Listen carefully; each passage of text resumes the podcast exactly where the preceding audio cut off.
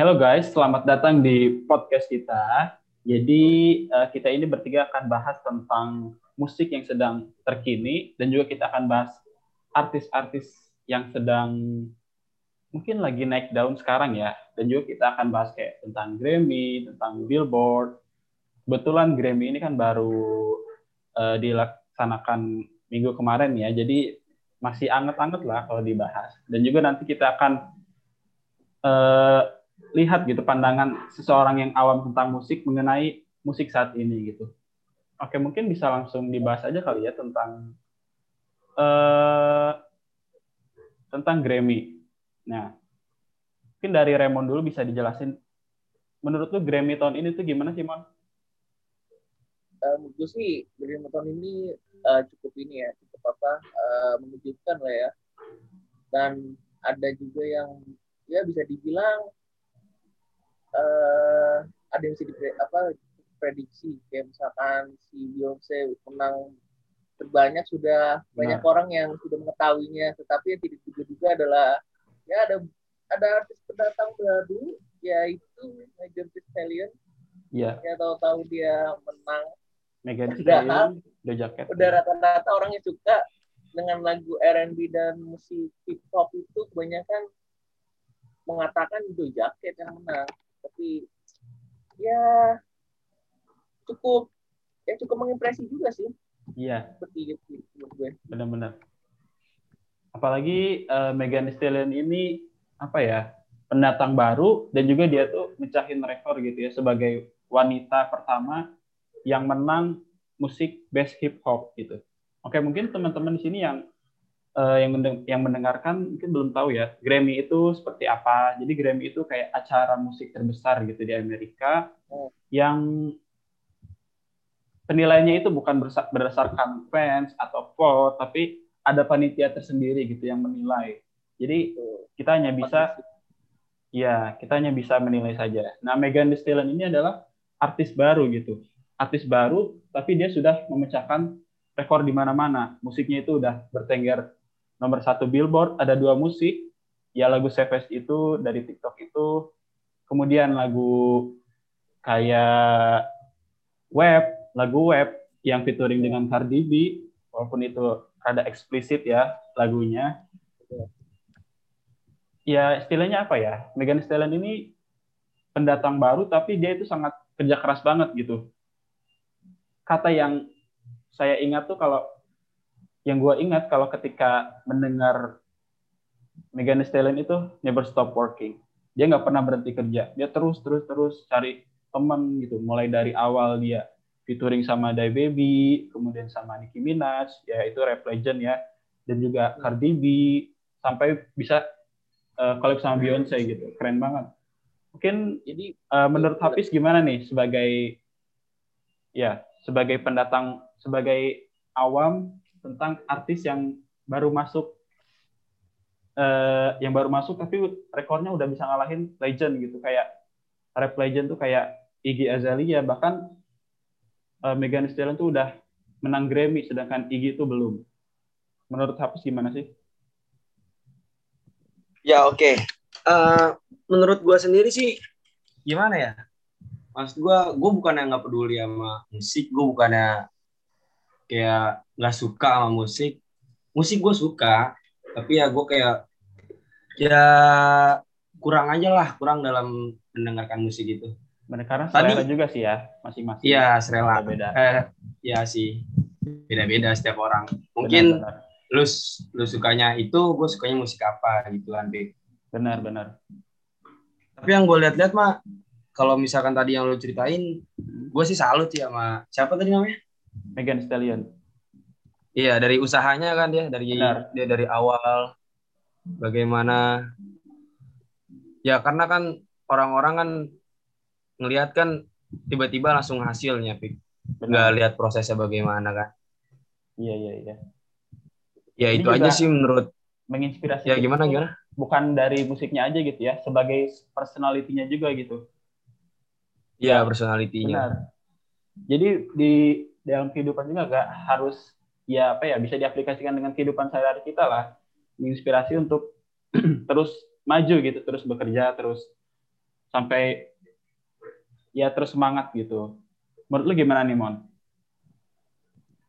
Uh, kita tahu lah ya kalau lagu-lagu Megan Stallion itu rata-rata kebanyakan tentang kayak motivasi-motivasi kayak misalkan berbuat orang ini lalu ada apa disisipkan lirik-lirik tentang apa uh, orang kulit hitam ya apa ya kalau misalkan ada yang yeah. jadi uh, hal-hal seperti itu sebenarnya bisa menjadi apa ya faktor pendukung bagaimana seorang Megan Stallion itu bisa menang di Grammy kalau menurut gue sih kalau kalau anda kata ditanya sama orang apakah Megan itu sudah pantas? Suara Raymond. Maaf, suaranya kencengin aja gitu. Ya, apakah seorang Megan Stallion itu pantas untuk menggunakan Grammy Award? Ya menurut gue pantas-pantas saja. Semua orang memang pantas. Tapi kan memang perspektif orang kan berbeda-beda kan pasti. Ah, menurut gue kayaknya yang yang apa yang harus menang ini nih. Kalau menurut gue yang ini sih. Tapi kan kita nggak bisa tahu kalau misalkan uh, apalagi yang menjadi juri itu kan memang benar-benar apa pengamat dan penikmat musik kan pasti yeah. udah fair lah yeah. kita harus bisa menerima dengan lapang dada walaupun uh, fans kita eh, fans kita lah idola kita itu nggak menang Benar, kita sebagai fans hanya melihat di sosial media saja kan ya. Betul.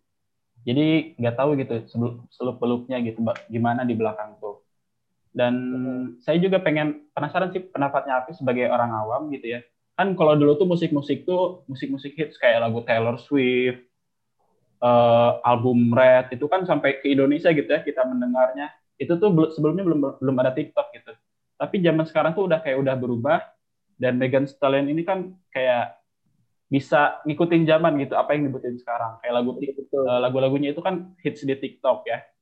Betul sekali. nih, gimana nih uh, musik-musik dulu yang benar-benar viral tuh bukan karena TikTok tapi emang emang karena TikTok. lagunya itu emang enak gitu dan ya, kayak dibutuhin buat semua orang. Dengan ya, sekarang lagu-lagu yang viral tuh dengan kayak dengan aplikasi TikTok dan semua bisa joget bareng-bareng gitu dengan lagu itu. Menurut Hafiz gimana nih? Jadi inti pertanyaannya apa nih?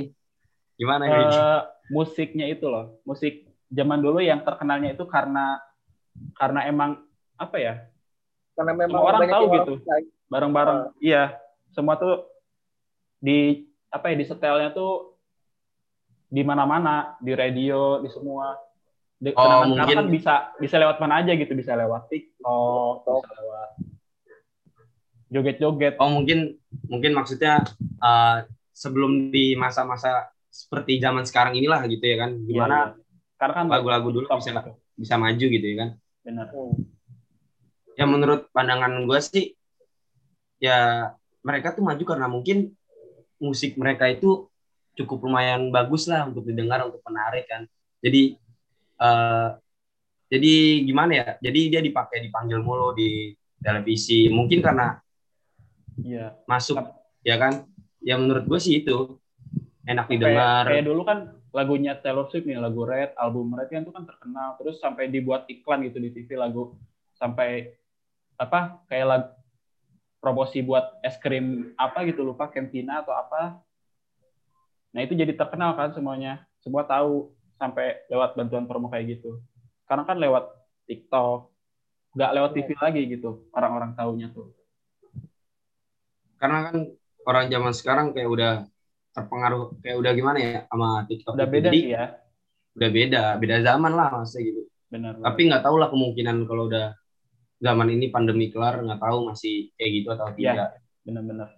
Karena CPC ini juga kan uh, waktu menang juga itu kayak uh, menemani orang-orang yang di rumah gitu, yang kebingungan di rumah, yang ya intinya menemani selama uh, selama di rumah. Bosen lah. Benar. Bosen di rumah gitu gitu kan ya pada intinya mungkin di sini kita bisa ngelihat ya yang bakal bertahan di industri musik itu ya semuanya sih bukan industri musik aja cuman kita belajar dari industri musik. Yang bakal bertahan itu adalah orang-orang yang bisa ngikutin zaman. Betul. daripada orang yang mungkin mungkin dulunya legend ya atau apa tapi sekarang kan zaman udah udah beda. Kalau emang dia nggak bisa ngikutin ya itu mungkin pilihan dia ya. Cuman kalau pengen tetap bertahan itu kita harus ngikutin Mengikuti. ngikutin zaman mau gimana pun jadi kita nggak bisa ya Iya. nilai wah lagu TikTok kan suka ada gitu ya fans yang itu tuh. Ah ngapain dia menang gitu? Cuman lagu TikTok lagu apa kayak menganggapnya itu sepele gitu dari TikTok tuh. Padahal emang sekarang zamannya seperti itu kan. Nggak bisa benar. dinilai-nilai. Nanti juga banget. eh, semakin berubah berubah berubah ya dari situ kita bisa eh, mungkin dapat pelajaran ya supaya eh, kalau kita mau bertahan tuh kita harus ngikutin zaman sesuai zamannya gitu. Benar, benar, benar, benar tapi tetap dalam hmm, koridornya ya. benar koridornya. Juga bisa impactnya bisa besar gitu. Nah ngomong-ngomong soal impact ini Beyonce ini kan udah menang Grammy ya. Tahun ini juga dia juga memecahkan rekor sampai eh, 28 award ya kalau nggak salah dan dia Iya. sampai ya dia dapat kategori dia dapat apa ya pemenang Grammy Award terbanyak gitu. Nah, menurut lu gimana nih, Mom? Pendapat lu tentang Beyonce yang menang Grammy Award ini dan lagu-lagunya? Eh, kalau gue menurut gue sih ya itu simpel aja sih.